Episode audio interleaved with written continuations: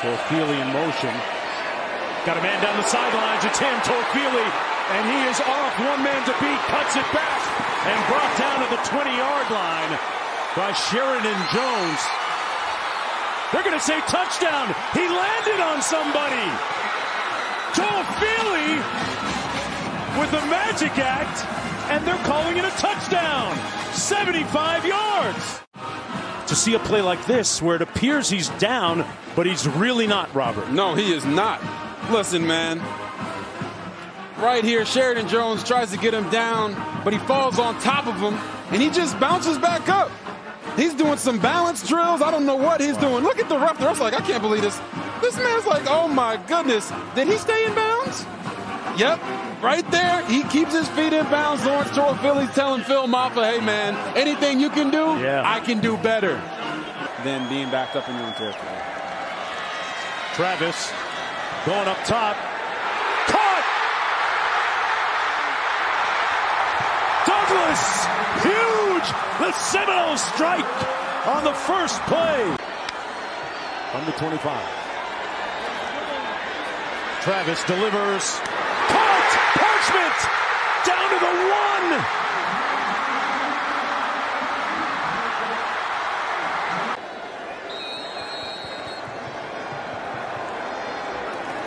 Travis again. And he got in. Touchdown Seminoles.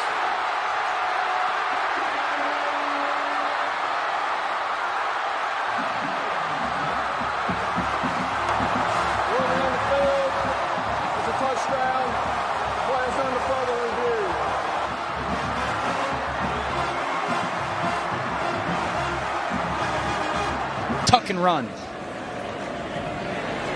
Jordan Travis, there he goes in the open field, looking for the end zone. He will not be caught. 53 yards and a touchdown. For the Florida State touchdown. And now it is third down and four. And let's just have you listen to what it sounds like when this place, Doak Campbell Stadium, is back to full capacity on a critical third down.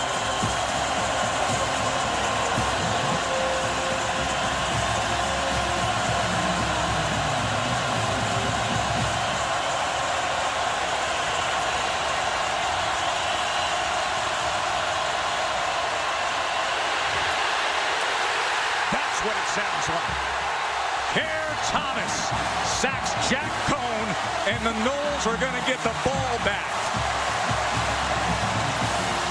Fourth sack of the night from this reinvented Florida State defensive line.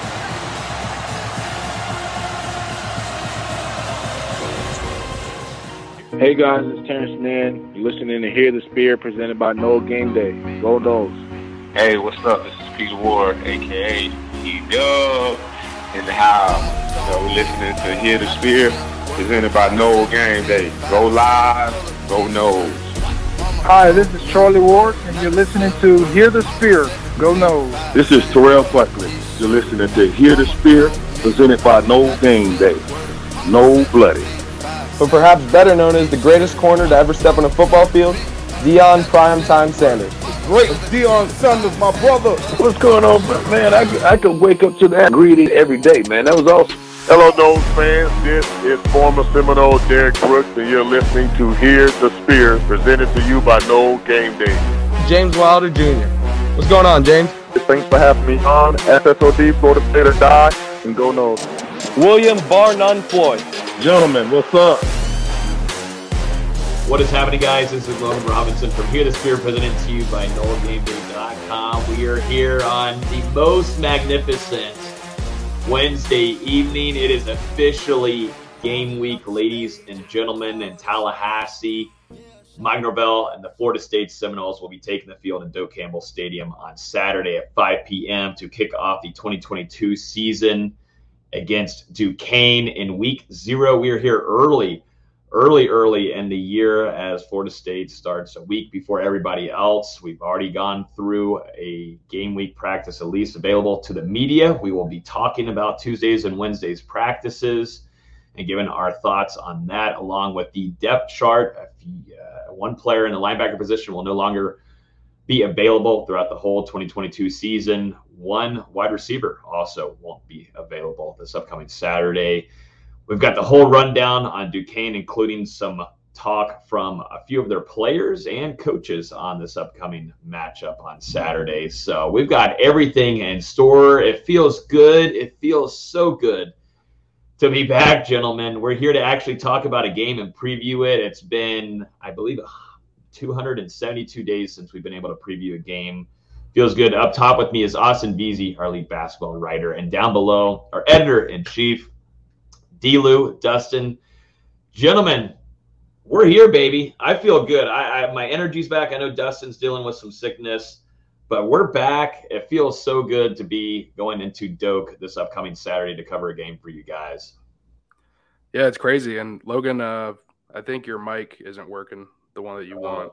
But it's crazy. It's finally game week. Like you said, we got through the the last two open practices prior to the season opener um, earlier today, and just kind of crazy. It, it the last couple years for me at least, it felt like the off season was a lot longer, and I don't know if you know I was just out there doing so much recruiting stuff this summer that it flew by, but it's crazy that football's already back, and you know just excited to see what this team uh, can do on Saturday it's nice that we can finally just stop talking and start watching. Definitely. You know, no more debating, no more hypotheticals. We're actually going to see something happen, and it took took long enough, honestly. It did take long enough, and thank you guys. Um, we have learned over what a couple of years now that when my mic is not working, we've now known to tell me, and now we got the grill mic on, and we're back in the good groove here. But yes, it does feel good to actually preview a game, even if it's Duquesne, yes, but to actually have some analysis and some predictions and some chatter from other opponents talking about Florida State, it just feels right. So I know Tallahassee's gearing up for a big weekend ahead. You got the block party on Friday night. You're just going back into the, the regular things here in Tallahassee. This is how it's supposed to be. This is the best part of time to be. And the 850 on Florida State is heading back into Doak Campbell Stadium on Saturday night. So, uh, looking forward to it. Looking forward to seeing a lot of fans. we've been meeting a lot of you guys throughout the off season, but expected to see a lot of you guys on Saturdays too. So, uh, safe travels, everyone. Let's get started with the evening, though. We've got quite a bit to talk about before we get started, though. Make sure, guys, if you're on YouTube, hit the like button, subscribe if you're on there right now, if you listen audio wise, we're on iTunes, Google Play, Spotify, everywhere on every platform practically. So make sure you guys go jump over there if you want to listen to the audio version. If not, we're on YouTube, Facebook, and Twitter live right now on Wednesday nights at 8 p.m. And that's how it's going to be for the rest of the year, too. So, just if you guys want to know the schedule, we'll be live every Wednesday night at 8. It'll be strictly at that. And then for some games, there will be instant reactions, Some will not. I'm expecting not to have an instant reaction podcast after this game. It is Duquesne, but when we get over there, when all of us are in Baton Rouge, we're going to hopefully be able to do one uh, over there. So uh, it's just going to kind of be off and on with instant reactions this upcoming season. Let's get started, gentlemen. We got the uh, depth chart. Before that, though, let's jump into a player that Mike Norvell told us today that would not be available for the 2022 season because of injury. That is linebacker Stephen Dix Jr., a guy that you know has been in the rotation throughout the spring into fall camp. You lose a body there, and it, it definitely hurts. At least in my opinion, for a guy that can rotate and, and come in and play in certain packages for FSU. Maybe not so much of a pivotal loss, but depth wise, I, I, think it stinks there for Florida State's defense and Randy Shannon, that linebacker, linebacker room. Yeah, first off, it really just sucks for Stephen Dix because he's put in a lot of work this offseason and you know his his role kind of diminished a little bit in 2021 it seemed like maybe he was going to start to make a little bit of a resurgence this year but now it's just you know you look at these other linebackers Kalen DeLoach DJ Lundy Tatum Bethune Amari Gainer it's now even more pivotal pivotable that those guys don't get banged up uh, throughout the season. And behind uh, Stephen Dix Jr. now, Brendan Gant and Omar Graham are going to be asked to do, I think, even more. So you're entering 2022 with only six scholarship linebackers. It's not a huge worry out of the gate just because you do play that 4 2 5 defense. So you're hoping not to have to rely on more than two linebackers on the field in the majority of situations. But it is a little bit concerning and uh, they need to stay healthy. Yeah, it's it's already a small room, and now you have to rely on DJ Lundy a lot more because you know guys are gonna need a break here and there, and hopefully Amari Gainer can finally be a, you know, the, just a true linebacker instead of him trying to be some kind of hybrid role that they were trying to figure out for him last year. You know, he's gonna have to play some linebacker this year, and hopefully he can succeed when you know Tatum Bethune and and Deloach need a break. Um, small room, it, it can't really afford many more injuries besides this. Yeah, that loss definitely stinks. And like you said, he's been working really hard this offseason. Randy Shannon talked about it during the spring. This guy's was trying to get on the field as much as possible. Um, and now you look at who's going to come in and, and, step up here. And Delu, we've been talking about him at practice quite a bit, and you love the you love this guy. And I, I think there's definitely some positive scenes, uh, signs that we've seen from practices, and that's Brendan Gant. That's a he's not your regular size linebacker. And nowadays, there really aren't much in, in college football. Guys are being spread around everywhere, going east and west. But this is a guy that can go north and south really quickly, more north than anything, and coming down to play the run. Uh, he can be used in blitz packages. Brendan Gant, I think, is going to be someone that Florida State, Randy Shannon, and Adam Fuller are going to rely on this upcoming season. And these last couple weeks of practice, I got to say, he's been standing out to me. Yeah, we saw whenever he was at defensive back. This is a guy that loves to come down the run game and, and lay the wood, a big hitter. So now you move him over to linebacker, and he's going to get to bring the best of those attributes when it comes to stopping the run, which we've seen in practice. He's a guy who seems to get up around the line of scrimmage, create tackles right there at the line of scrimmage or, or in the backfield. And then even today, um, he's a, like you said, he's a little bit smaller than maybe some of the other linebackers in the room, but he's not a tiny linebacker by any means. He can definitely fit in in this modern this modern style of where linebackers are at. Um, so he he's going to be, I think, I would say Florida State's best linebacker in coverage, and you'll probably see him used in a lot of different packages. But you know, it felt like whenever Florida State was shifting Brendan Gant a linebacker earlier this spring, it was kind of um, a move to just kind of see is he still going to be able to fit somewhere in this program, and he's taken that transition admirably, put in a lot of work, and excited to see where it goes this fall that linebacker room. I mean, if you look to, and I'm going to name him later on in the show when we look forward to seeing some freshmen this upcoming on this upcoming Saturday. I think Omar Graham Jr. is going to get a lot more PT than more than maybe he was expected, or even the staff was this upcoming season, guys, because he looks the part and he's one of the I've been told, you know, from a few people around the program, one of the smartest guys on the team, and so if he can get down that playbook, I think that's the biggest thing for him. He's already in, in really good shape. He, he's got the build uh, as a linebacker, and he was really impressive. If you look back at his senior season in high school, man, if you watch his tape, that man can do a lot of things. But if he can be moved up and get into uh, and to a depth role there, that would be really big for Florida State this upcoming season. So we'll talk about him, I'm sure, later on in the show when we talk about some freshmen that we'd like to see on Saturday. So definitely not a great loss there for Florida State, but luckily you've got a guy with, with Gant who's got experience, can come in and, and play. And that move had been has been for a while for Gant. So the staff at least has that guy already in that rotation. This is nothing new. This isn't a game week type thing where he's having to get down that position. He's been in that role for a while now. So uh, that, that's at least a positive to take out of this. Another, and go ahead. I was just going to say real quick don't forget about DJ Lundy because he is a little bit ahead of Stephen Dix Jr. on the depth chart. But, you know, these guys came in in the same recruiting class together. And DJ Lundy, man, put in a ton of work this offseason coming into camp, probably in the best shape, well, in the best shape of his college career to this point. And he was pretty darn good for Florida State last year. I think he's going to take it to another level alongside Tatum Bethune and Kalen Deloach and Amari Gainer in the top of that linebacker rotation. Another player that won't be available on Saturday, and this is, we have not gotten a real timetable on how long this is going to last for him but this is because of injury from one of the scrimmages. This is wide receiver Ja'Khi Douglas, one of the most explosive players for Florida State's offense last year. He will not be on the field on Saturday. We talked with Coach Norvell today about this, said that this came from one of the physical scrimmages that Florida State went through. They had two during fall camp, one of those where Guy Douglas left with an injury. We did not get any uh, details regarding that injury, nor do we have a timeline of when maybe we'll see Douglas back at practice and available for the Florida State Seminoles, but you will not have him in week zero. You're hoping that this isn't a long lasting injury because you certainly would like to have an explosive player that changes the game. We saw it last year, Miami, Notre Dame. You know, this guy can fly down the field and make some big time grabs for the Seminoles. You would like to have him for LSU. It's fine that you may may not have him for Duquesne, but still something that might have fans a little worried going past this upcoming Saturday.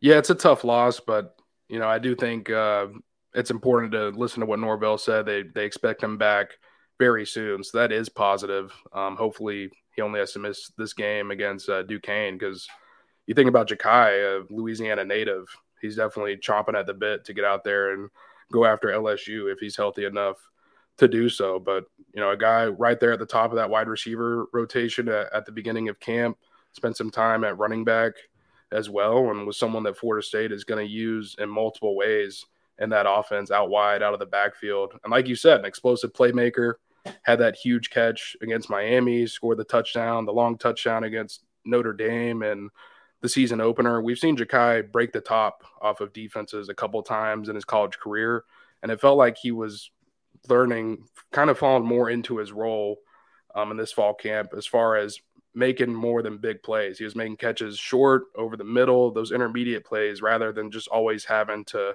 hit the deep shot, which I thought was an impressive development um, in his game. So whenever he does get back, excited to see what he can bring in that wide receiver core. Just got to be even more reliant on the new guys. You know, we've talked about it a little bit over the last couple weeks. There's a lot of new guys in this receiver rotation. Now you're going to have to break them in. You know, they're going to have to get used to this offense pretty fast, get used to the route system pretty fast. Um, hopefully he's back soon, like Norvell is saying, and we'll see how they do this week without him. You know, we were heading to fall camp and we kind of had some limited expectations for the availability of Winston Wright Jr. And you had to find someone in that wide receiver room to step up. You already knew what you kind of had in the veterans, but you're looking at some of these transfers to, to step up. And I'll be honest, I'm a little surprised, and we'll talk about in the depth chart here, and I'll lead us into that. I'm a little surprised with how Deuce Spann has jumped up like this. Yeah, and I was going to say that.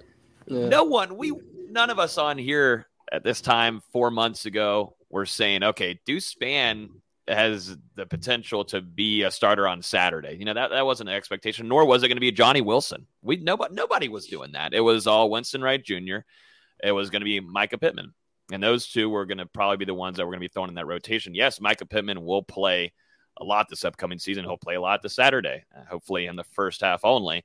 But no one was expecting those two guys to emerge. So at least from the positive outlook of this, if you have Ja'Khi Douglas limited for whatever amount of time, hopefully, like you said, Dustin Norvell saying, you know, in quote, really, really soon, you know, at least you've got those two guys that have emerged with Deuce and um, Johnny Wilson. So we, will we'll, we'll rotate that in and transition into that depth chart. Um, what were y'all's first kind of thoughts out of this from seeing that on Monday uh, afternoon, whenever that was released? First things that come out to mind to you guys.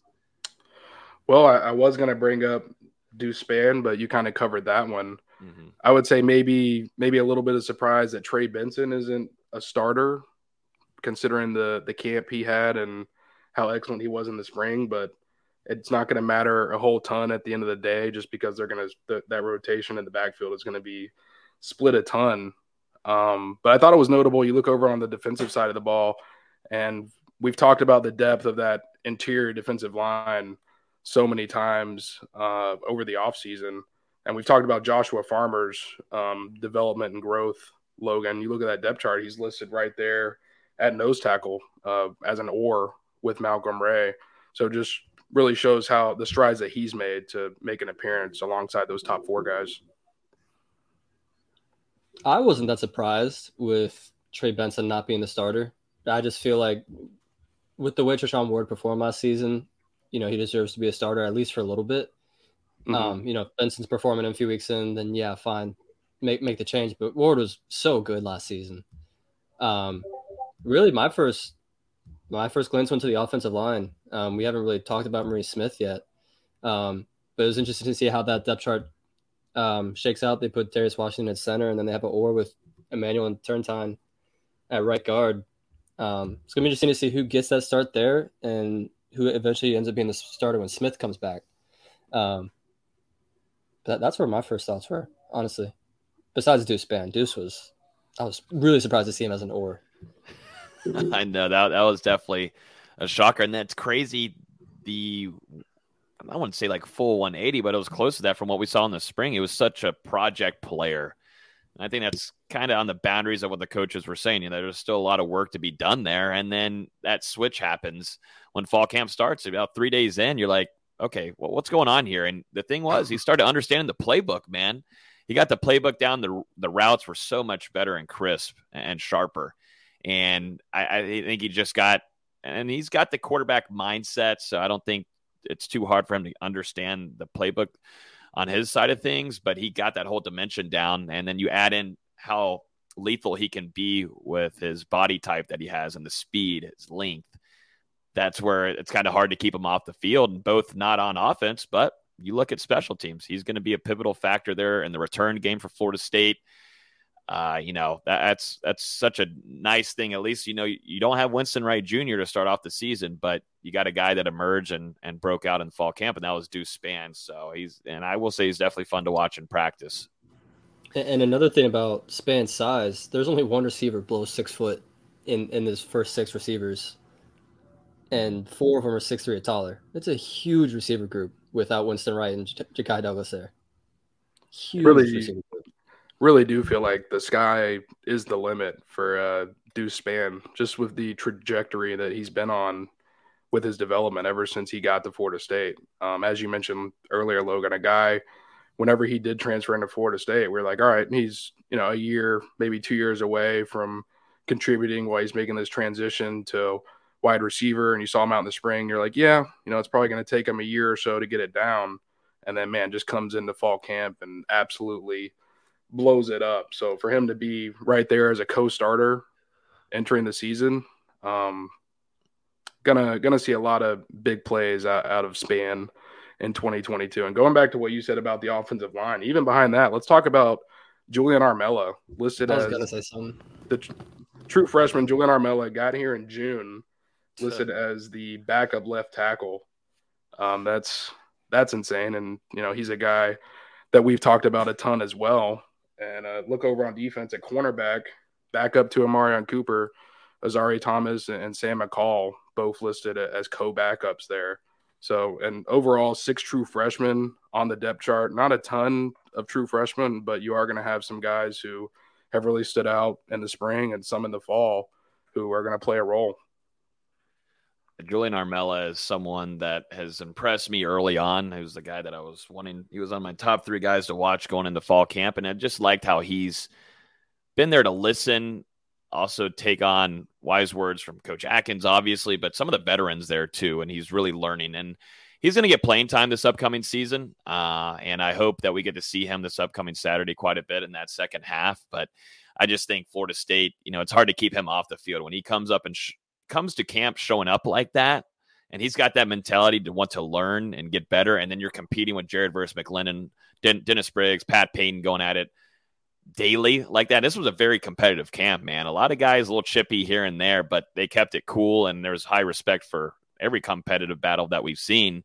But Julian Armella alone going against those four guys that I mentioned there off the end has been great for him to learn and get better and per, uh, get better at building his craft because he's still raw. There's a lot of things still to work on. Coach Atkins still very hard on him, but that's a good sign. You know, it's the same thing with Odell Haggins on the other side. If you look at Joshua Farmer, I mean, this is no shocker to us, but he's a guy that's going to come in and play quite a bit this upcoming season. And Odell Haggins being one of the hardest guys on him continuously. Now it's going to be Bishop Thomas, but uh, you know, Joshua Farmer, he's taking that next step. So, you know, that's kind of how Atkins is doing with Armella right now. And so, uh, looking forward to seeing Ar- Armella. I, I, think going just going back to Maurice Smith real quick, you know, Norvell saying once again another quote really really soon. You know how how soon is that? You know, and that's an evaluation that they're going to have to do more off the field than anything. You kind of already know what you're going to do with Maurice and Dila. We talked about it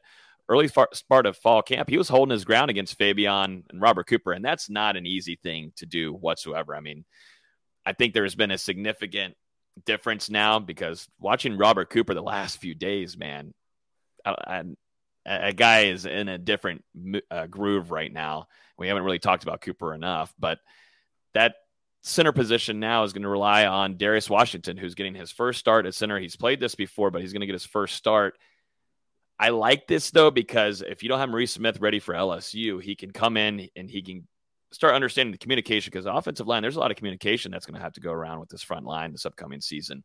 It's going to be key for him to get that down and then under understanding how he needs to set his blocks and the run game, obviously in pass block. It's going to be a, a good thing eh, for week zero. You got to hope that he can go back to his r- original position in week one against LSU. But for right now, uh, you've got him at the center position against Duquesne on Saturday. Thought Maurice Smith was having a pretty solid fall camp prior to getting banged up. Uh, he added that weight over the over the spring and coming into fall camp, and it was paying off for him. Um, and he was kind of, to me, it looked like he was playing as good as he has at center since he's gotten to Florida State, and you know he's had a little bit of snapping issues in the past. wasn't really having much of that throughout fall camp. Thought he was he was pretty solid overall. So it would be good for Florida State for him to return sooner rather than later. We'll continue to track those developments. But looking over to Darius Washington, this is a guy he's still transitioning to um, the position, but you've definitely started to see some more positive signs. I would say over over the last week or so. Um, not really a ton of issues with snapping. There's there's some every now and then, but you are seeing him work with Jordan Travis and the other quarterbacks constantly, whether it's before practice, even I've seen it during water breaks. They're walking over there and snapping the ball with each other uh, after practice. So these guys are putting in a lot of work to get on the same page, and you know it's going to be good for Darius Washington to get this game against Duquesne before going into LSU, and like we'll continue to track and see where Maurice is at when he's able to return. Anything else really stand outish? And I want to mention too, just from three years now into covering Mike Norvell, I don't take a whole ton away from depth charts. I'll be honest with you guys, because sometimes we look on Saturdays and things are quite a bit different. I don't take a lot away from it. Definitely in week, I want to say week one, but week zero, I don't take a whole ton away from. Yes, it's good to maybe analyze and see where some names are at, but I, I think too. I mean, Cam McDonald also being available there mm-hmm. and has been limited throughout fall camp. We've seen him be able to participate a little bit more now. Uh, but to see him also listed as, as a starter there on Saturday is huge for Florida State. And how about Biscuit? I mean, we did we forgot yeah. to talk about that. Markeston Douglas is listed as a starter at, I guess, tight end too. I don't know. They've got two tight ends on the depth chart. Cameron McDonald's the starter at one. Markeston is the starter at the other one.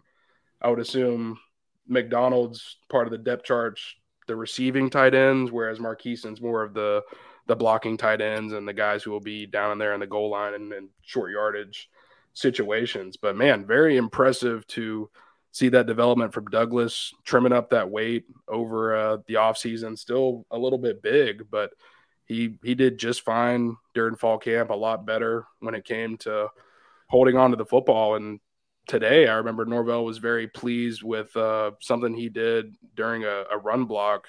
Went over there and, and, jumped on top of him and was giving him a lot of love. So, Markeston Douglas, I mean, man, what a turnaround from a guy who hasn't really done much his first couple years at Florida State, and now he's listed as a starter on the depth chart. But like you said, Logan, getting Cameron McDonald back, Norvell mentioned he uh, returned today, and he looks good out there.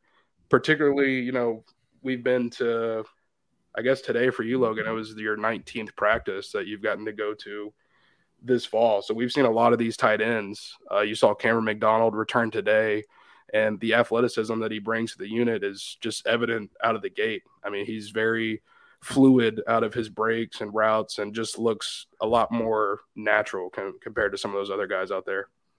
Yeah, he looks he looks good, and we'll see how much PT he'll get on Saturday, if any. But I do think he will get some PT on Saturday inside Doak Campbell Stadium. He does. If anybody's wondering, he does look good. So uh, we'll see how that looks um, on Saturday. What else really stands we out? We, we didn't talk about the biggest battle. James Rosenberry won the long snapping battle. Y'all better spend 30 seconds on that. That's all I got. That's, That's all I'm, got I'm already out of content.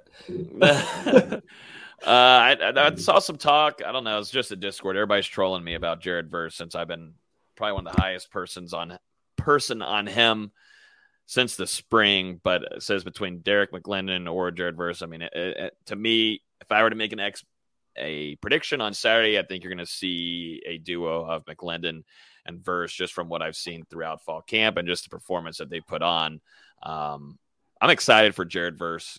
Uh, and I'll save that maybe for the game preview as such, but just from hearing him talk to us, he says he does hit just a different kind of feeling on the field whenever he's inside Doak Campbell Stadium or on a playing football field under the lights, which I I've already seen enough during practices. Very highly anticipating a fun game from number five, just the way that he's came and performed this well. That's a guy that's come in first year. He's going to be just like how Keir Thomas and Jermaine Johnson were come in first year start and uh, this is a guy that you're going to keep around for a little bit longer, though. That's the difference. Like the running backs, uh, the, the, the defensive in depth chart is not something I'm taking a whole lot of stock in. It, it, doesn't really matter who they trot out there as the starter. Um, Jared Jared Verse, Darren McLendon, Dennis Briggs, those guys are all going to play a ton for Florida State at defensive end, and then Patrick Payton, Leonard Warner seem to be the guys after that who are going to be um, involved as well. So yeah, it doesn't. I don't think it matters which two guys come out there for the first play. Regardless, you're going to have all three of those guys I just mentioned play a pivotal role on the edge. And then going back to wide receivers, like you said, not to take a ton of stock into the depth chart. Norvell even said after practice today that there's receivers that are not listed in the two deep that are going to make it on the field for Florida State on Saturday. So the depth chart it gives you a nice uh, barometer, but when Florida State goes into their depth uh, behind these guys that aren't listed on the uh, initial two deep, you're going to see some more guys play. I I don't think, and I completely exited out of the depth chart there, but you saw Jammie Robinson. You had Akeem Dent there at safety too, but I'm really excited for Shyheim Brown this upcoming season uh, overall and that's a guy that I want to see more out of. Uh, he looks the part, dude. And you know, a few things that they're, I mean, that play today that he had with that one-handed grab, and for what it's worth, you know, Mike Norvell is very, very, very strict on number one, holding the ball up tight and securing that, but also using two hands to catch the ball, and he'll let you know. But at that point, you know, Shyheim can't do anything about that. The only way that he's going to get that interception is using one arm. But he came down with a phenomenal catch today. That's a player that I'm really excited to see this upcoming season. I don't know, uh, you know, really how much we'll see from the Saturday. I'm expecting quite a bit, but man, you know, and then there's a lot of excitement from that depth chart about Jammie and Akeem Dent. Yes, absolutely. But, you know, Akeem Dent had a lot of high praise for Shyheim Brown. And to think that he's just a redshirt freshman, stop it. That is, that's, he, the, the ceiling is very high for him. There was a lot of talk about him last year. And then just for whatever reason, he didn't end up making it onto the field and making a big impact for Florida State as a true freshman. But, you know, like you said, he's come into this fall. He's had another really good camp, probably even better than uh, last year. Just seems to know the system more and knows where to be in that back end. And he's been really solid uh, for FSU behind Jammie and, and Akeem Dent and in that rotation with McClellion. So there's some solid options for Florida State at safety, and I think just working with those guys has really paid off for him uh, developmentally. So yeah, excited to see how Shyheim transitions now that he's going to be getting some legitimate playing time. And can we really talk about the depth chart without talking about the quarterbacks too? With what's to talk Tate about? Rodemaker, Tate Rodemaker getting second. There are some fans talk, or some people commenting about it, mm-hmm. saying they're kind of surprised Rodemaker got over Duffy. I feel like it's worth mentioning, at least, even though I don't think any of us were surprised by it. Yeah, if you listen to this podcast, it wouldn't be too much of a shocker there. But it's good to kind of set the tone and eliminate those conversations. Yeah, I don't think it's a big surprise. Um, I, you know, I would say Rodemaker and Duffy have been pretty neck and neck throughout fall camp as a whole. Maybe Rodemaker is slightly ahead, but in my opinion, the whole reason you you put Tate Rodemaker as your backup is you're trying to redshirt – AJ Duffy this year. Uh, maybe if Jordan Travis was to miss time, you know, maybe Duffy leaps Rodemaker. We'll see how things kind of progress throughout the fall. But I would say the goal is probably to redshirt Duffy Um, and, and, you know, you can play him in those four games prior to burning his redshirt. So I think Florida State, they'll try and do that if they can. what about uh, just a note in here, too? Azareye'h Thomas jumping in here along with Sam McCall. They're going to get. Yeah, I said they're, that. They're, yeah, they're they're jumped into that rotation. I just think it's impressive just to see Azareye'h at practices going against Johnny Wilson. That's been a really competitive battle this week in, in, in game week prep. Um, and I and going into let's transition now into Tuesdays and Wednesdays practices before we go into some of the recruiting stuff that's happening this weekend. Um, you know, this was I was really interested to see just the kind of demeanor these guys were going to come in after a really, really beat down kind of camp. Uh, I want to see how focused they were going to be for a smaller opponent before going to a Labor Day weekend primetime matchup with a big time SEC school with LSU. I wanted to see how they were going to come in and attack practices. And what I saw Tuesday and Wednesday, that is exactly, in my opinion, what you wanted to see. Very, very competitive. Nothing really fell off. I thought these two practices were better than last week's, and that's understandable. Last week's guys were worn out. You had the Jacksonville trip. You um, you know, he had that whole long stretch there. And then before that, or after Jacksonville, you had the scrimmage. So a lot of guys worn out, beat up. This was a very competitive last Tuesday and Wednesday filled with practices. Coach Atkins said in the Monday presser that, yeah, the depth chart's out, but competitive battles are still going to go on this week. And there's some guys still vying for some spots. I thought Tuesdays and Wednesdays practices were really uh, competitive. Delu, I know you were here for today's, but what were some of your takeaways from what you saw? I've got a few players that I would like to mention too after you're done. Oh, you're muted.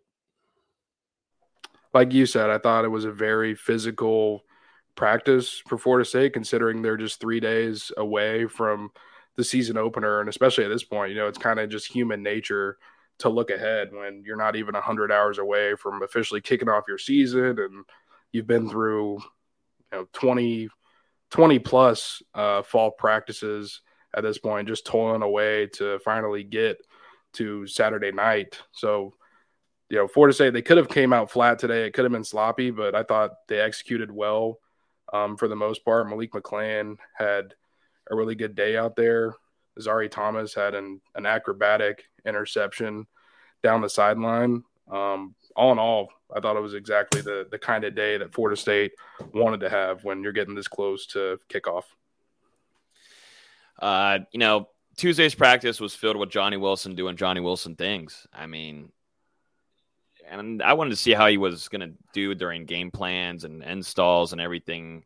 And that's where you really get to see what kind of how they're going to utilize them this upcoming season. We got a little glance of that this week. I know it's just Duquesne prep, but still a really nice day coming away with the incredible throw from Jordan Travis there in the red zone over to him with a nice catch with uh, really good coverage from the DB. Comes away and grabs six there. Made some other big time catches throughout practice. He's been one of the most you know consistent through camp, along with Pokey.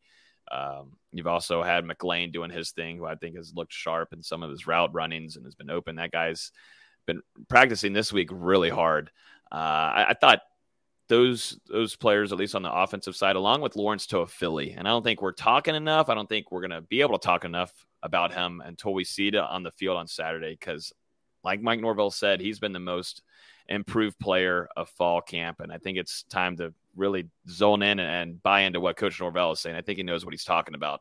Lawrence Toafili has always looked impressive in pass catching, but the way that he's running the ball right now and hitting the holes, it's pretty damn good. Um, and I know it's only practices, but when we got to see them go through team drills, I mean, he's he looks smooth, man. And I don't I don't know what to expect out of him this upcoming season. The staff thinks very, very, very highly of him, but the way that he performed in front of us in Jacksonville, that's when he really started breaking loose, man. And you're starting to find a three-headed monster. You could throw in four with Rodney, still a youngin, but you you've got a three-headed monster there, and that rotation is going to be filled with a lot of guys moving in and out on that field this upcoming season. But I've really liked what I saw from Lawrence Toafili this week. Just just looks good, man. Looks good. entering his third year at Florida State, his third year uh, with Coach Norvell in this offense. I think it's finally starting to click for him. He's got the playbook down to a T, and then on the field, it's just finally started to slow down. And Lawrence Toafili, his vision, I mean, has just been tremendous. He's hitting these holes, and you know, some are some are wide open holes, but he's also hitting some some very tight ones to squeeze out and get some really big runs. And he, man, he's just been fantastic alongside Trey Benson. I mean, and Treshaun Ward has had his moments uh, as well. So that running back room, it's very much uh, by committee. And then bouncing back over to the wide receivers, one guy that really stood out on Wednesday that Norvell mentioned after practice, Darion Williamson, coming back uh, from a little bit of, of an injury and then made some fantastic plays throughout the course of the day. And the play of the day over there on the goal line goes up over a scholarship defensive back and twist in the air, somehow comes down with a touchdown right on the the sideline. So impressive for him, and we'll see if he's one of the guys that's able to get involved in that rotation on Saturday. On the defensive side, I mentioned him earlier, but Robert Cooper has looked really nice too. Um, I don't know if it's because he's got the do rag on. I don't know if you know this at D but he he hasn't had that on all spring nor fall camp. But the do rag's on, and I don't know, something hit a different gear with him, but he has been almost unstoppable there in the middle today, making a really nice stop uh, on the running back in the red zone. I mean, he had two blockers on him, got off of them, and was able to uh, wrap up. I don't, I don't, don't remember which running back it was, but it wouldn't have mattered. I mean, he took care of that and held his own going against two blockers there. I thought Robert Cooper has had a really nice week, a guy that we haven't talked about a whole ton throughout this offseason, but the staff and Mike Norvell told us in that opening fall camp presser, Robert Cooper is someone that has worked their ass off this offseason. And uh, I'm really excited to see him. He looks in shape. He looks faster than ever for a big guy his size. He's, he's, he's, he's quick for what he needs to do on game, on game days, but I really like what I've seen from Cooper. Uh, nice, a nice week from him. One of your veterans on defense that can do a lot of things and cause a lot of havoc there in the middle on that defensive line. Well, not only has he been at Florida State for what feels like forever at this point, it's his fourth or fifth year in the program, but Cooper really committed to the offseason program this this spring and this summer, and I feel like he's in the best shape of, of his college career to this point. Those races with Norvell are really paying off. I think he won today by a pretty sizable margin. It's been and just sticking with that. Uh, it's been funny to kind of watch that transition throughout fall camp because it was just Cooper and Norvell for a while, and now you've got four or five defensive linemen making that sprint every day. I think I think Iobami joined the pack uh, on Wednesday. Mm-hmm. Trying to think of anybody that I'm missing. I know you miss, mentioned Darion Williamson, but whenever he's fully healthy, he makes plays like that, and what he did in that end zone was pretty damn special. I got a shout out from Coach Norvell after practice, but trying to think of anything else. I mean, two guys that have stood out to me on that line that have just stayed healthy for throughout it all, you know, going through it, um, standing standing on their own. Really, Bless Harris and D'Mitri Emmanuel. I've been really pleased with Emmanuel watching him, but Bless Harris, I think having that iron sharpen iron mindset with Verse there on the side, along with McLendon, Pat Payton, Dennis Briggs, has really helped Bless Harris a lot, along with Robert Scott Jr. But really, Bless Harris coming into a new team, new program, has made him perform very well. And D'Mitri Emmanuel, I thought, man, last week he put on a show for me. I mean, uh, the most consistent I saw on the offensive line. I don't.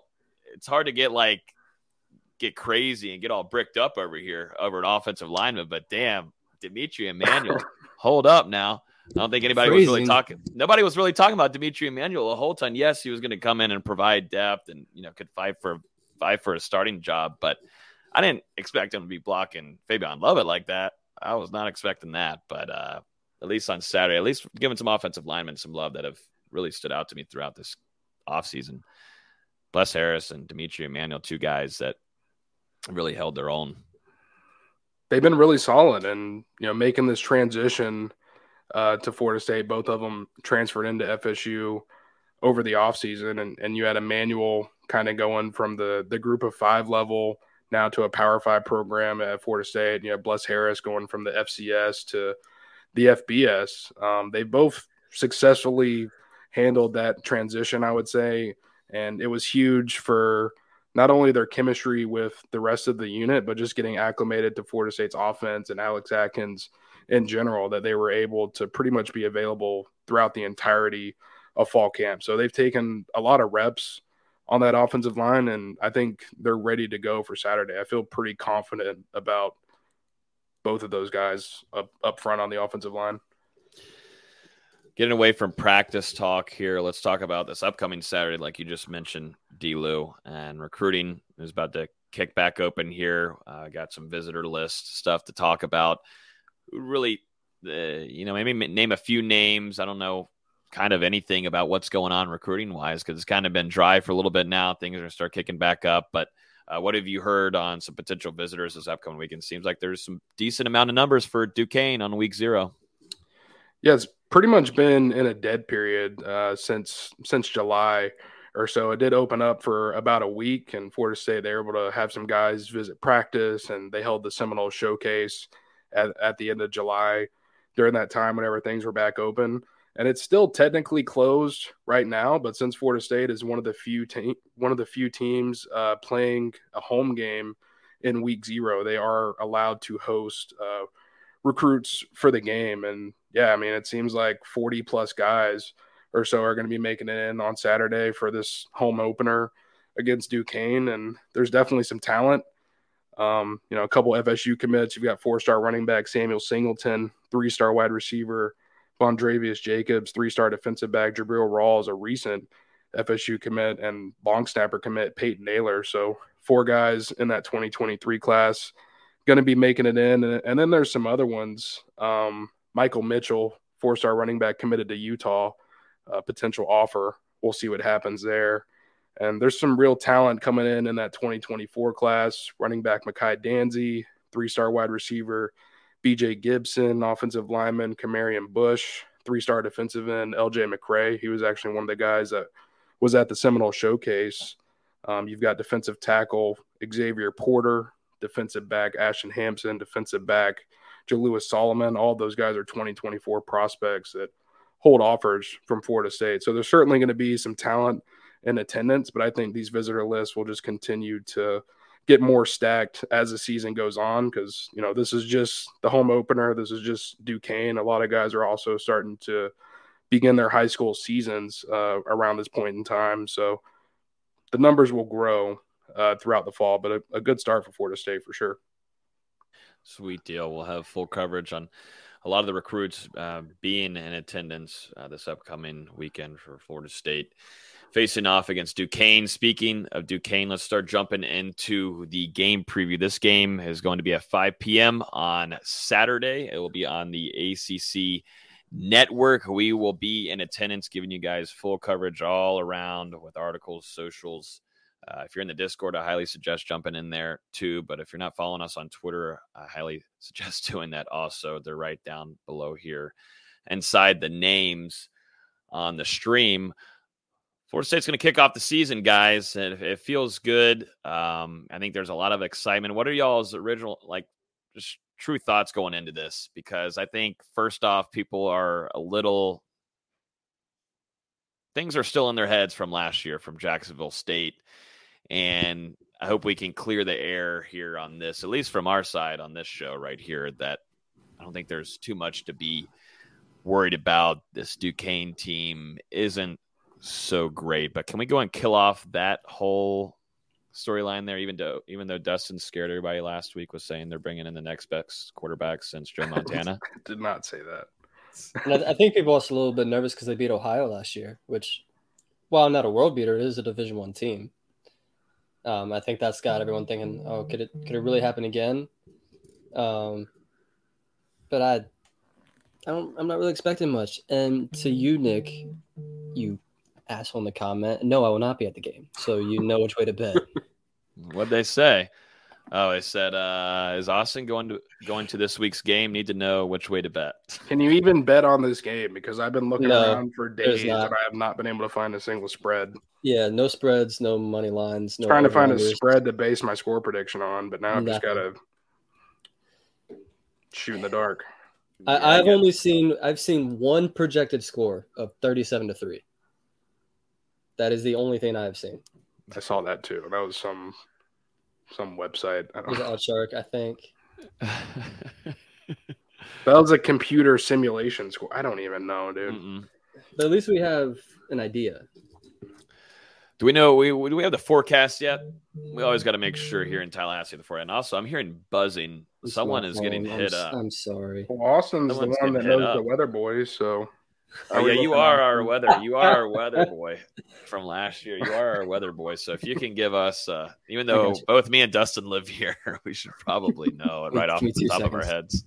Cat. But yeah, uh, I'll I'll I'll say you know this game to me, I think FSU fans are looking for number one, Jordan Travis and his passing abilities. Is that getting better? Is that is this lies that we're telling? Is the media telling lies here at practices where you know he's connecting nonstop with McClain, Johnny Wilson, you know, Deuce Spann is having these spurts here and there with the deep ball.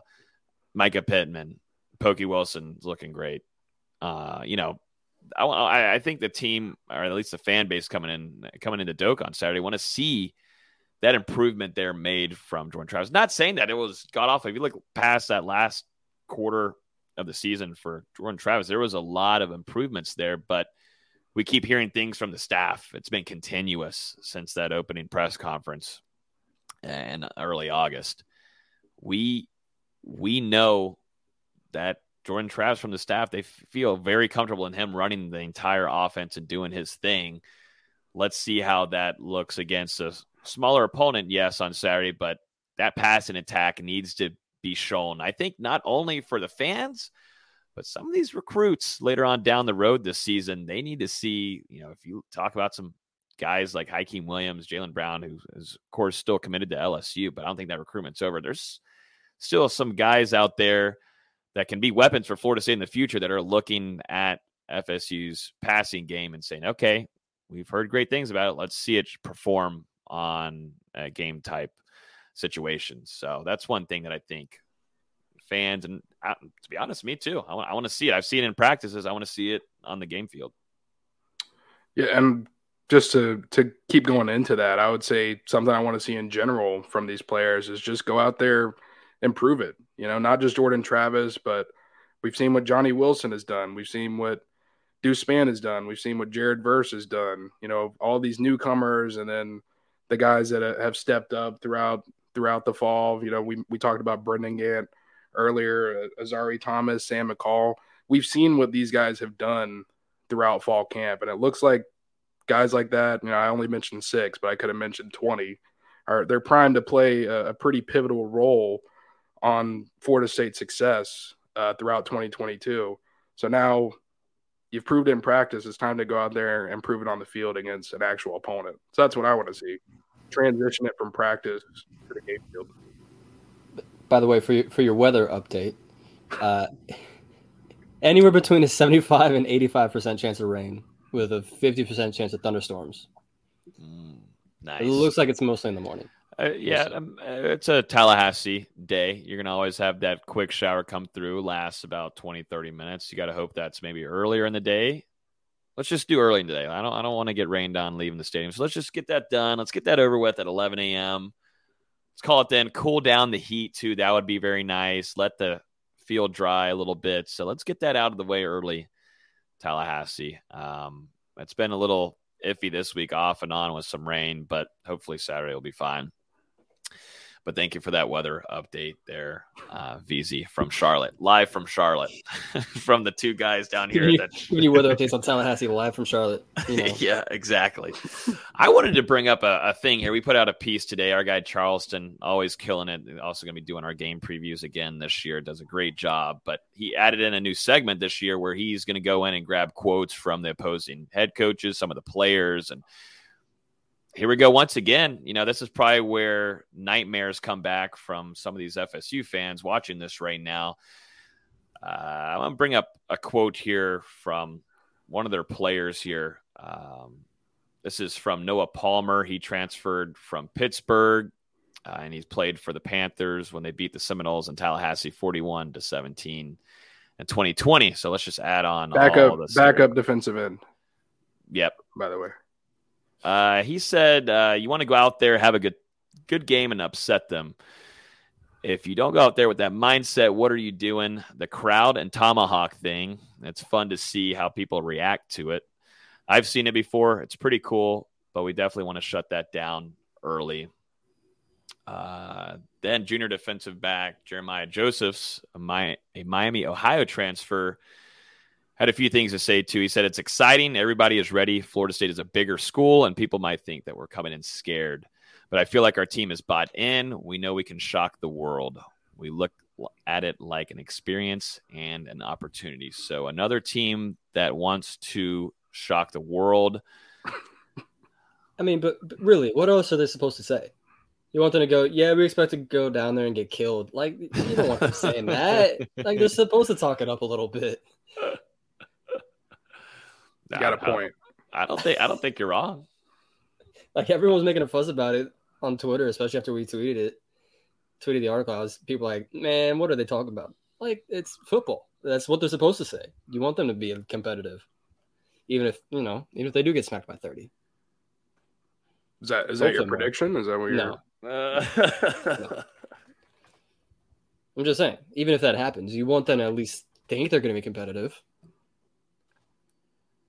Absolutely, I think it's a, I think it's a great quote to say as the underdog, the big time underdog going into this game. But I think it's more of just FSU fans last year of Jacksonville State, and that's 100% understandable. Yes, that should have never, ever, ever, ever, ever, ever, ever happened. Like that's something that probably won't ever happen again in our lifetime, and that happened right in front of our eyes. God, knock on wood, bro. Don't, don't start saying that. They play an FCS team in three days, buddy. That'll never happen again in our lifetime. Well, maybe this You're trying be... to jinx it. The, the internet is forever. Trying. Yeah, I was about to say I'll be clipped and put on friggin' SC. You want to get TikTok famous? That's a good way to do it. Hey, hey, if it gets us more views, you know, let me let me talk about it here for a minute. More subscribers, you know, I'll do a lot of things. No, but I don't want FSU to lose, obviously, this upcoming. But I thought that was pretty interesting to bring up some of the quotes from the opponents. We're going to continue to do that throughout uh, the offseason. The coach, their head coach, excited too about this matchup on uh, Saturday too. Um, coming from a guy that you know is going to have to make a big time travel from Pittsburgh too something I just noticed just a few days ago didn't pop into my mind, and that's from Pittsburgh. A lot of good football players up there in Pittsburgh right now. Go Steelers. Uh, Not quarterback play. we have three capable starting quarterbacks. Is, is does Duquesne have the best quarterback in that region right now? Stop, stop it. Yeah, I'm gonna I'm gonna come up there to Charlotte and attack you. Uh, Jason Mackey is the head coach. Uh, never mind. No, he's not. Jerry Schmitt is the head coach there with All Duquesne. Right. Uh, he's saying it's a great opportunity for our young men to go into that kind of environment and play against a team like that. We want to go play well and get better. We hope it helps us as we move through the season. That seems like a pretty smart quote there, though. A little bit different from maybe the player's point of view. You would expect that from a coach to say that, but they're coming in here to learn, get better, and hopefully that will help provide some better understanding of what kind of football team they have this upcoming season. Well, you've got it. Yeah, it's it's coach speak. You've got a guy. I believe he's been at Duquesne for 19 years or so. So this is a guy that's coached a lot of football and he, he knows what to say when you're going into a game like this. I'm sure he's played played a couple before. We talked about they played two FBS teams last year and and beat one. So it's probably a little bit better to have that under the radar mentality. We, we should also talk about that other FBS game though, where they got absolutely railroaded by TCU. Yeah, what was that score? Forty three or something like that. Forty-five to three. Yeah. Mm. Yikesies. Oopsies, oopsies. Yeah, it didn't help. They had uh so you look at Duquesne's depth chart, the, the quarterback position currently in or between Joe Mischler and Darius Perrantes. And Mischler actually opened the season as the starter for Duquesne last year in that TCU game. and then suffered a season in, ending injury during the contest that forced Perrantes to be thrown in there. So tough, tough pill to swallow in your season opener. That is tough. That is tough. I'm interested to see too what they're going to do in that quarterback room on, on Saturday and what they. I don't know if they're going to go with the guy that is getting them down the field, if any, but it's it's not going to be a fun fun matchup there with Florida State's defensive line, which I think is going to cause problems very, very, very early. I, I think outsized is maybe the wrong thing to say here, but it, it, it doesn't think it will last much long there uh, in the trenches. Who do you guys want to see playing after halftime? Um, let's just say Florida State. Uh, this is how it should be. It, it sucks now that in 2022 we can't go in and say who would we like to see at halftime. Some of the newcomers you would love to see a Trant, uh, a walk on get in in that fourth quarter. Wouldn't that be awesome? But we can't we can't say that anymore. We can't we can't. This is Florida State. This is how it should be. Just how it should be. I don't know if you can say it yet. Maybe let's wait one more year. See what happens no, this who, year first. Who would, who would y'all like to see uh, on Saturday get in there, get into the rotation after halftime? Let's say Florida State's up 30, 30 to friggin' three at halftime. Who do you who would y'all like taking, to see? I don't think they're taking the starters out up thirty to three. Yeah, I don't think so either. You got to you got to be up forty to take the starters out. It's got to be opinion. like forty-five to three. Like we saw the Massachusetts game last year. Florida State didn't take their starters out till probably midway third quarter when it was forty-five nothing or, or something. You gotta you gotta hold on for a while just to make sure. Plus, get these guys a little bit of game reps ahead of that LSU. That's why game. I said after halftime. That's why I said it could be third or fourth quarter.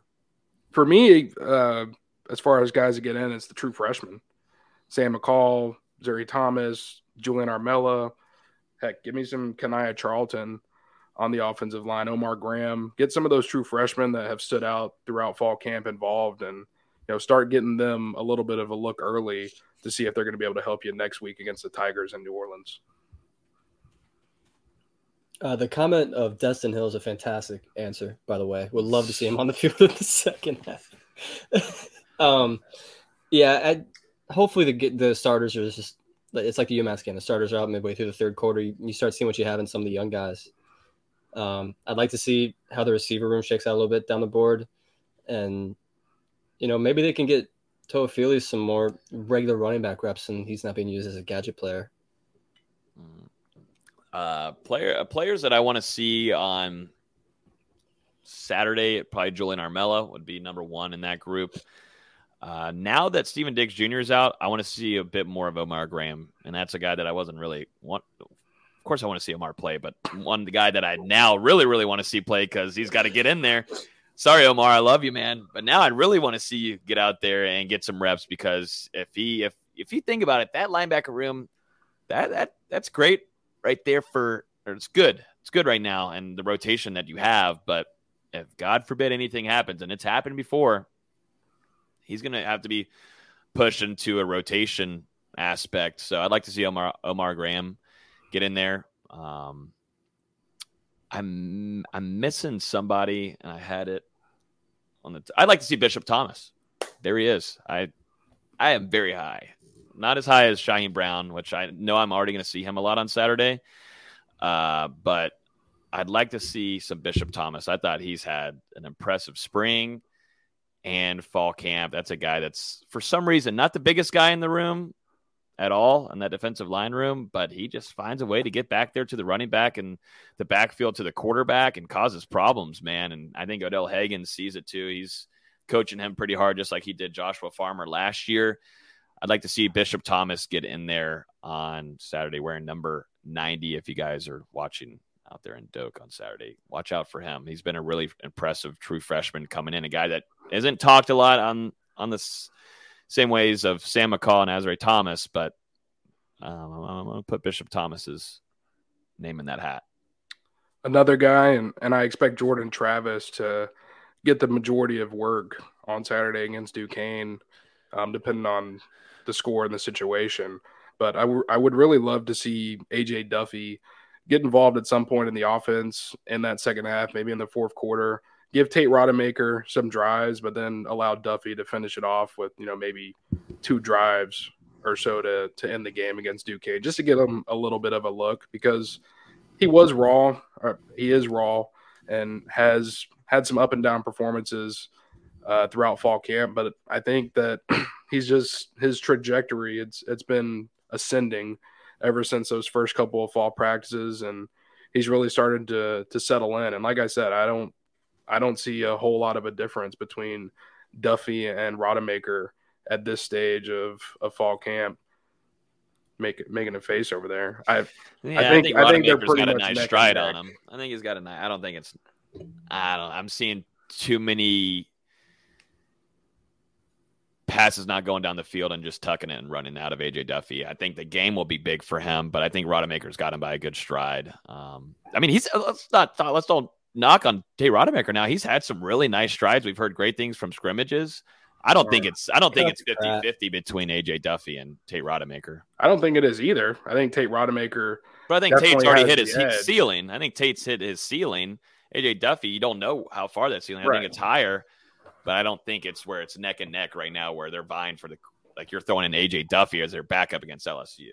I, I I've already said earlier in this podcast that I don't want that to happen. I expect Duffy to redshirt this season, but I don't think that there's a huge gap uh, between those two, and it wouldn't surprise me if Duffy overtakes Rodemaker by the conclusion of the season.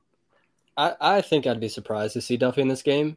You know, because if they are planning to redshirt him, God forbid something happen to Travis, um, you want to maybe use those four games later down in the season. That's all I'm saying. You got a point. It's a, it's already a thin quarterback room, and I don't think they'd want to waste a game, first game of the season. That's just my thinking, though. Mm-hmm.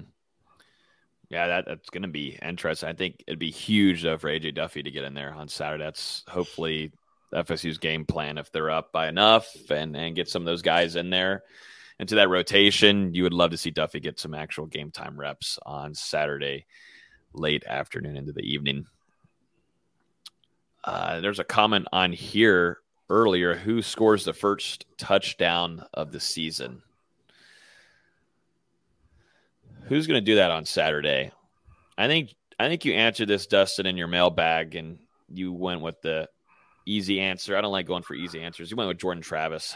I'm going to go with something different here. It's going to be Deuce Spann on a kickoff return on Saturday. Whoa, I'm, I'm whoa, whoa, whoa, whoa! I'm going You better hope, better hope FSU receives. If that happens, if that happens, clip it. I I'm leaving the press box. I'm going to get a drink. We we done what we needed to do. I'm gonna clip it. Well, if FSU doesn't receive, that means Duquesne scored. What happened? You said he's going to Okay. score on a kickoff return. If it's not the first play of the game, then that means Duquesne scored. I'm relying off of one good kickoff return right now. I'm, But I'm it gonna gonna be, be? I'm gonna be born and take Treshaun Ward. By the way, What? Okay, that's fine. No, I think that's not bad. I don't think that's too boring. We got it in the It's- it's chat. Everybody put in the chat. Everybody put in the chat. We need everybody's opinions on this. What about if it is the first play of the game? Duquesne's kicking off and Deuce Spann takes it to the house. I would be shocked considering how what we saw special teams last season. I would special teams was, was so pitiful last year. I would Oh, be looking was. up when's the last time FSU returned a kickoff for a touchdown, and it was in the national championship game. Yeah, I, I said that a few weeks ago. And that's just scary and also awful to hear at the same like just astounding. Uh Andre Andre Moore's got Trey Benson 60 yard to the crib. I could see 60 it. yards to the Him, crib. Toafili or Ward. I mean, it wouldn't surprise me. Even Travis getting a an option. Yeah, fake enough. Nick's got Johnny Wilson. That's a guy that's been scoring touchdowns left and right throughout this offseason. Malik McClain, I think that's a great pick too. Well, I- Carl Carl what go ahead. I I just I think I'd be surprised to see it be a passing touchdown to start. 'Cause I think Florida State wants to be a running team. Yeah, they want to show the improve the improved passing offense. Whoa, voice crack much? It's been a Oh, long day. man. It's been a long day. Stop You're it. still maturing, VZ. You're still Shut- maturing. Shut up. Shut up. shut, shut up. Dustin's the one laughing, but he's muting his mic. Um, yeah, you never are. Never mind. Never mind. I'll just end my conversation. It's fine. No, I think it, no. Go ahead. There you go. There's a just- Toafili. I just I think I'd be surprised to see be passing touchdown. I think Florida State's gonna be so dominant as a run team this year. Like, yes, you want to show your improved passing offense. I think we're going to see some deep shots early to try and show that. But I think what Florida State is is a dominant run team this year. Mm-hmm. Larry's bringing they're back. oh god, we got the bots. We got the bots on YouTube. I think it's like after nine they come in here and. Hmm, how do I get them out of here? There we go. Uh, this is a good question here from Larry on Facebook asking, "How many touchdowns do you think kickoff return and punt return will get this year?" Zero. Continue the trend. Oh, Um, I don't. You don't really see. I'm going with one. My Deuce Spann. I would say. I would say one. One combined. now if Deuce, yeah, if Deuce Spann brings All this back season. on. The the odds are not in your favor if we look at the last five seasons. like yes, at some point they're they're due. Like it, you know, it's been five seasons since I, I think punt return for oh, no, it was four seasons for DJ Matthews punt return. God, that feels like years ago. Hey, shout out to him. Uh, is he fully healthy for at Indiana this year? I think I he is. Don't care. Whoa. Okay, I, I'm okay. Whoa, whoa, whoa. That came out. That came out a little. Dang. I hope he's But healthy, DJ but I don't care about Indiana. That's what I meant to say. DJ was a big Nole Game Day guy, man. We just had to. That's- uh, I mean, fine. Would you he's- not want to transfer away from Willie Taggart? I mean, let's be honest here. Listen, listen. Hopefully, he's a fan of the next Hoosier Game Day website we make. oh God, I hope we don't. I hope we don't. Yep. We've got the whole lineup here. Trey Trey Lukens from Facebook's got the whole scoring plan set up here. Mycah Pittman punt return.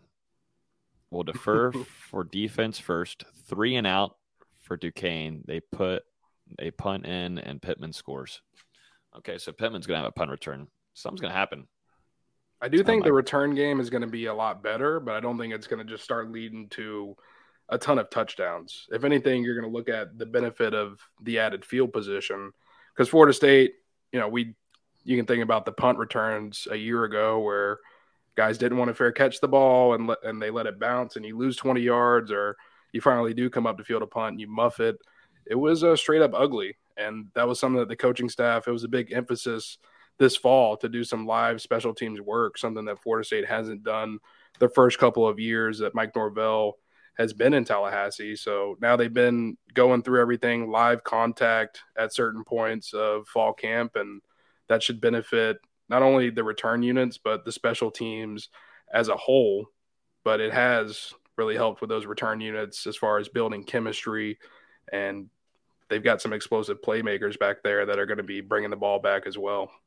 Now, I think it is worth mentioning. We haven't talked about it a whole time, but the special teams there it should be revamped here. I mean, I, I liked what I've seen from Sam McCall, Deuce Spann, um, and then you've got Mycah Pittman, who's really, really good guy with his vision, man, and he runs kind of like a running back. He just knows how when the blocks are coming his way, block them. Uh, he, he blocks or he doesn't block, but he reads them very well. So I think I think you're oh, you got to hope, man. I mean, it was awful last year. It was atrocious, and it put Florida State in a really bad spot uh, multiple times. I mean, those mistakes, you're muffing the punt or you're catching it on the five yard line. Like, and, and what are we doing here? It just doesn't make any sense. And Mike Norvell and the Florida State staff doing a heavy job this offseason of trying to fix those mistakes and playing it smart. So we've also seen Trey Benson back there at kick return too, worth mentioning. So, uh, you know, look for hopefully a revamped room starting on Saturday. C Fry on YouTube's asking how many passing touchdowns will we see from Jordan Travis on Saturday? Hmm. Two. I got two. Two is a safe bet. I don't think he's going to put the ball in the air more than 15 times. I would be surprised. Uh, I, no, it'll be more than that. I think he's gonna. Th- I think he's gonna have 20, 25 passing attempts. I just think he, you know, you know how Jordan Travis is. He's gonna scramble one in probably. You know, a couple passing touchdowns. I got three TDs. I got three three passing TDs. I'd go with that. It might be more than that, but I got three. That running back room that was just gonna be hard to stop. What are you laughing at, Delu? I've already got more- my. it might be more than that. I got three. It might be more than that. I've got my Deuce. I mean, it's freaking Duquesne. I want to say the F word, but I can't. But it's goddamn Duquesne. I mean, this should be absolute. Just get the F out of my stadium. It's time to go party in College Town uh, by the third quarter. Just like Los would come on here and say they were already game planning the night out in the second quarter. Obviously, that's a little bit different of a team, but still, this is Duquesne, man.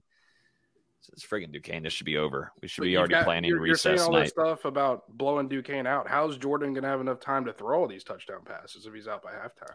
Well, if you think about it, what are we seeing in practice with Deuce Spann being wide open, fifty yards down the field? Happens every now and then. What have we seen from Johnny Wilson and really tight coverage coming down with touchdown? I mean, I'm just saying. I mean that it's a daily occurrence. We see that, so I don't. I wouldn't be shocked to see three or more. I'll stick with three for you, D'Lo. I'm just interested to kind of see how they uh, balance that offense out. You know, are they to want to attack the air more often to kind of see if this passing attack is improved, or are they to go heavy on the run? You know, because it's been more of a run attack uh, the first couple years that Mike Norvell has been in Tallahassee. I think it's going to be similar, but I think it's going to be a bit more balanced than maybe it was a year ago. I hmm. think for this first game, they're gonna kind of keep things close to the chest and not want to show too much for the LSU game. Like they're they're gonna Oh, yeah. they're gonna experiment here and there, you know, little little tweaks, but they're not gonna want to. Obviously, they're not gonna want to show up the whole arsenal. They're just they're gonna they're gonna try a couple things just just to keep the brain the gears in the brain going for the following week, saying, yeah, we think this can work.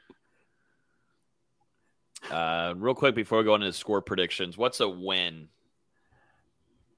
out of A Duquesne? win. You come away with the win. Okay. God dang it. I want to get over the Jacksonville State stuff so badly. I, I need them to smoke this team so that we can get over previewing. I hope this doesn't happen. What uh what month does whatchamacallit coming into town? I hope we're over this and we've gotten over it by the time Louisiana.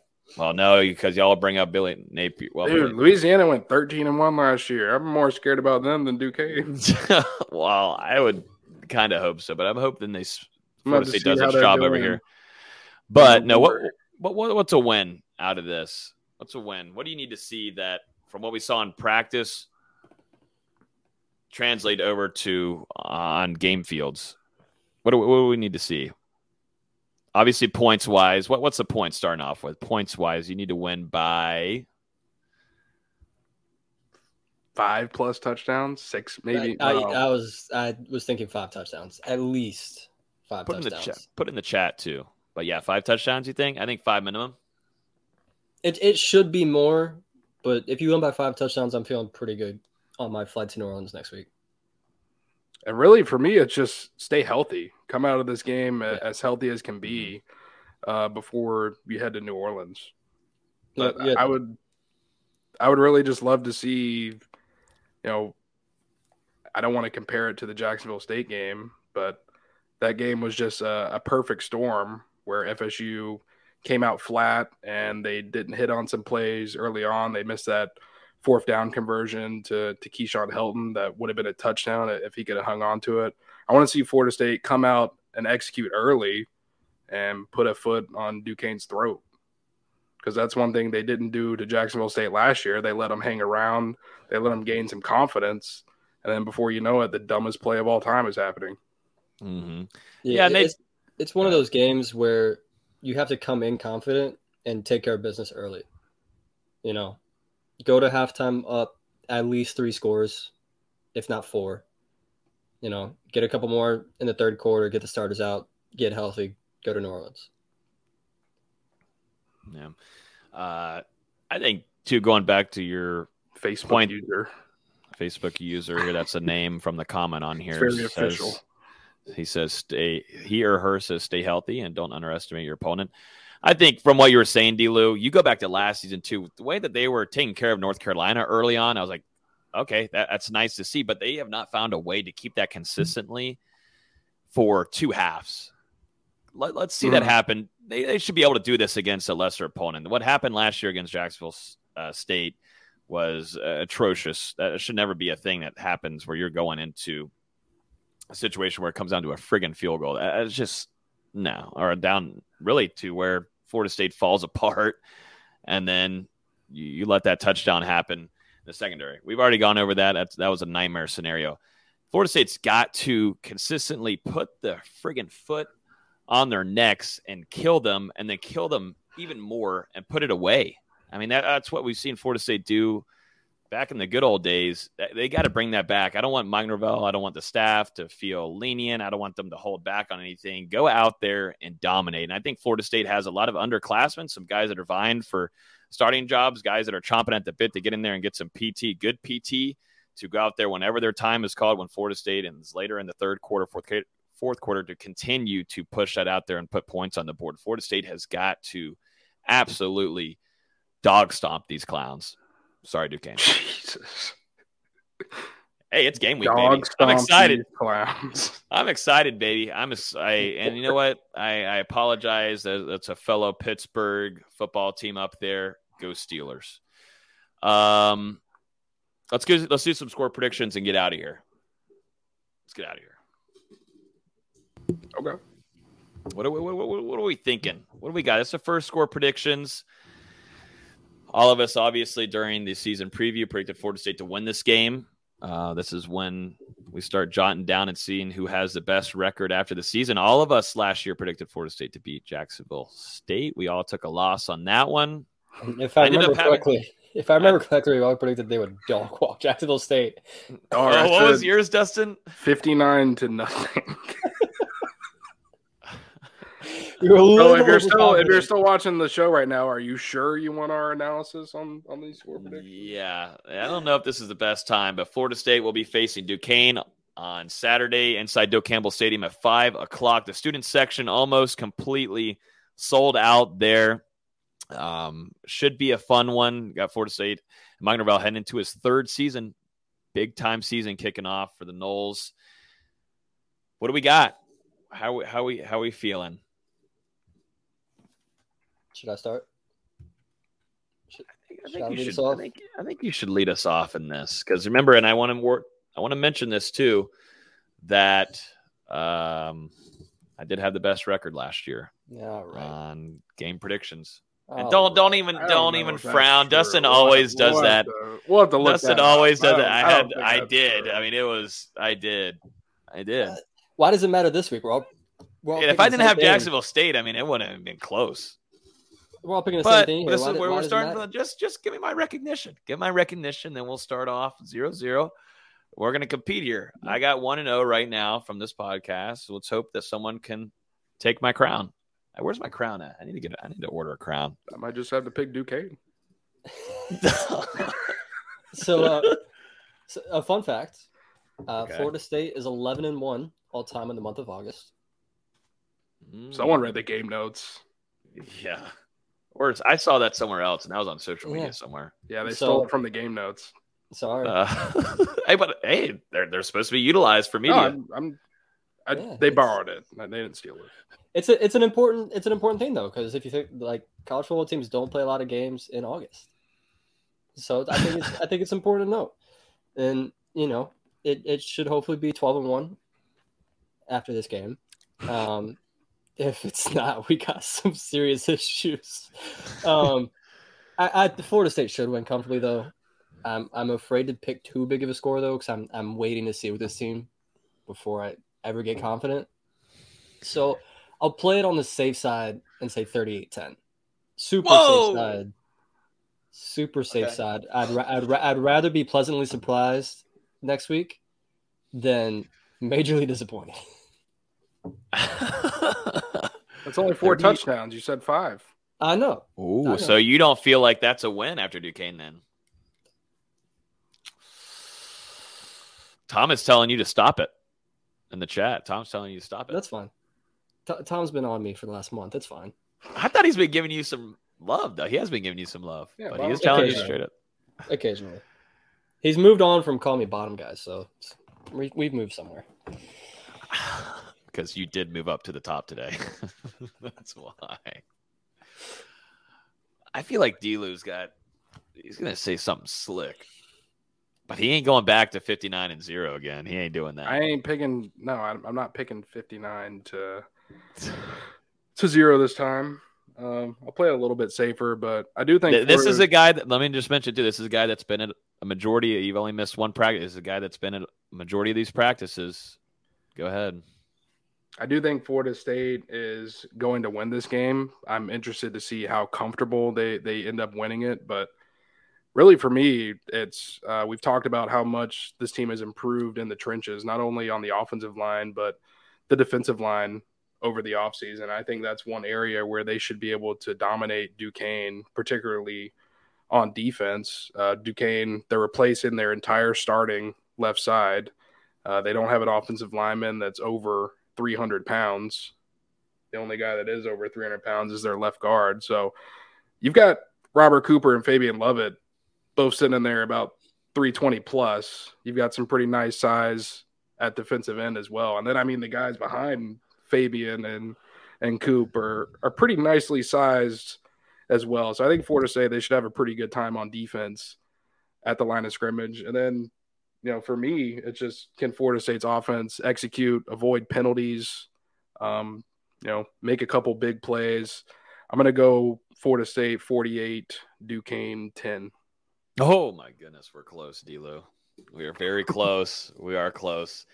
Um, practically, I'm going off of you know exactly what Dustin just said. I think Florida State's defense is going to dominate. Shouldn't be much. I'm just excited, man, to see Fabien Lovett and Robert Cooper show, man, and Jared Verse. That, that defensive line should be one of the most exciting groups, if not the most exciting group, alongside maybe that running back room this upcoming season for Florida State. That should be dominating. That should be very fun to watch because that group you're bringing back from last year, and you should feel very happy about that. Um, I think Florida State's defense is going to take care of things along. You know, we haven't really talked about Jammie Robinson. I, I think he's going to have a big season ahead. Um, the biggest factor is coming away, coming out of this game healthy, and Jordan Travis staying healthy. Um, that, that's the biggest one there for Florida State. I got Florida State winning this one, forty-five to thirteen, and I think it's a good, nice start. That's a win for me as long as everybody's staying healthy, getting ready for LSU weekend and Labor Day when we'll be over there in New Orleans. That is fine with me, but a 45 13 is a nice one there. I need, I need, I need my guy Ryan Fitzgerald to hit a few kicks there too. That would make me feel a little bit better about putting some extra points on the board from the special teams unit. But 45 13 seems like a, a, a nice start for Mike Norvell. And also, this would be Florida State's first season opening opener win since, guys, 2016 against Ole Miss over there in Orlando. So, would go ahead and break that streak. Maybe that was the last little bad streak that Florida State needed to break before maybe emerging as a uh, as a contender in the ACC. We'll see. Um, uh, long off season it has been, gentlemen, up and down. We had to go through basketball season and what was really brutal to go through. We went through a nice long spring of some of the newcomers emerging, a lot of early enrollees, and then we jump into fall camp, which has been extremely competitive. We've got still a lot of newcomers. I think Florida State fans are going to see on Saturday. They're going to have to get these numbers written down. Make sure you have a roster sheet set uh, with you going into the stadium on Saturday because there's going to be a lot of newcomers, a lot of transfers, a lot of freshmen getting some burn on Saturday night. So Hopefully. I think that wraps up. Any last thoughts before we head into the 2022 season? Last time we'll talk to you guys will be most likely next Wednesday. I doubt we'll be doing instant reaction. We better do some. I hope we don't podcast. We'll, we'll we'll do we'll do a we'll do. If Jared Verse gets like five sacks. You're gonna want to do a podcast. if he gets three, if he gets three, I'm there. If no, not even three. If he gets a second and a half, you're going to be on here. if he gets attacked, if he gets attacked, I told y'all. I told y'all. I told y'all that was going to happen. He's, he's no. going to get a second half late in the third quarter, and Logan's going to come on here. oh yeah, losing himself. no, no, man. Maybe, maybe potentially, but yeah, we'll we'll keep you guys updated on the show. What is what we'll be doing though, this will be recorded on Wednesdays. This will also be uploaded on Wednesday nights to whatever podcast platforms y'all listen to us on. So it's a little bit different than last year. We recorded on Thursday nights, and then sometimes it wouldn't be till Thursday night at midnight to go up, and then you have Thursday, Friday. This way, you have two full days to listen to the podcast. A little bit easier access for you guys. Um, definitely when it comes down to previewing LSU, UF, Clemson, all those are probably going to be a little bit more longer than this one. So it gives y'all enough time to listen this year. So a little bit of an adjustment there to help out you guys. Um, other than that, we'll have some instant reactions throughout the season for y'all. We super appreciate all of y'all this offseason supporting us. The numbers have been really crazy in the last this whole offseason. I was a little shocked of how well we stayed consecutive of a lot of the viewers, a lot of the downloads on iTunes and the podcast platforms, but super appreciative of all of you guys coming in here, coming in the chat. A lot of y'all newcomers that now are veterans now communicating in chat. Shout out to all y'all on Facebook, YouTube, and Twitter. But yeah, we've made it, ladies and gentlemen. It is officially game week. The Florida State Seminoles will take on Duquesne on Saturday evening at 5 p.m. at Doak Campbell Stadium. You can watch it on the ACC network. As always, listen to podcasts on iTunes, Google Play, Spotify, YouTube. If you're on one of those platforms, hit the subscribe button, hit the like button if you're on YouTube right now. If you're still on there, I know we got over 100 on there still. Hit the like button. It will go to more FSU fans so we can come in here and chat with us. So appreciate everybody. As always, Logan Robinson from Hear the Spear, presented by NoleGameDay.com. Austin Veazey, our lead basketball writer, up there. And down below, D. Lou, editor in chief at NoleGameDay.com. Football season is here. Florida State Seminoles kickoff in just a few days. See you guys.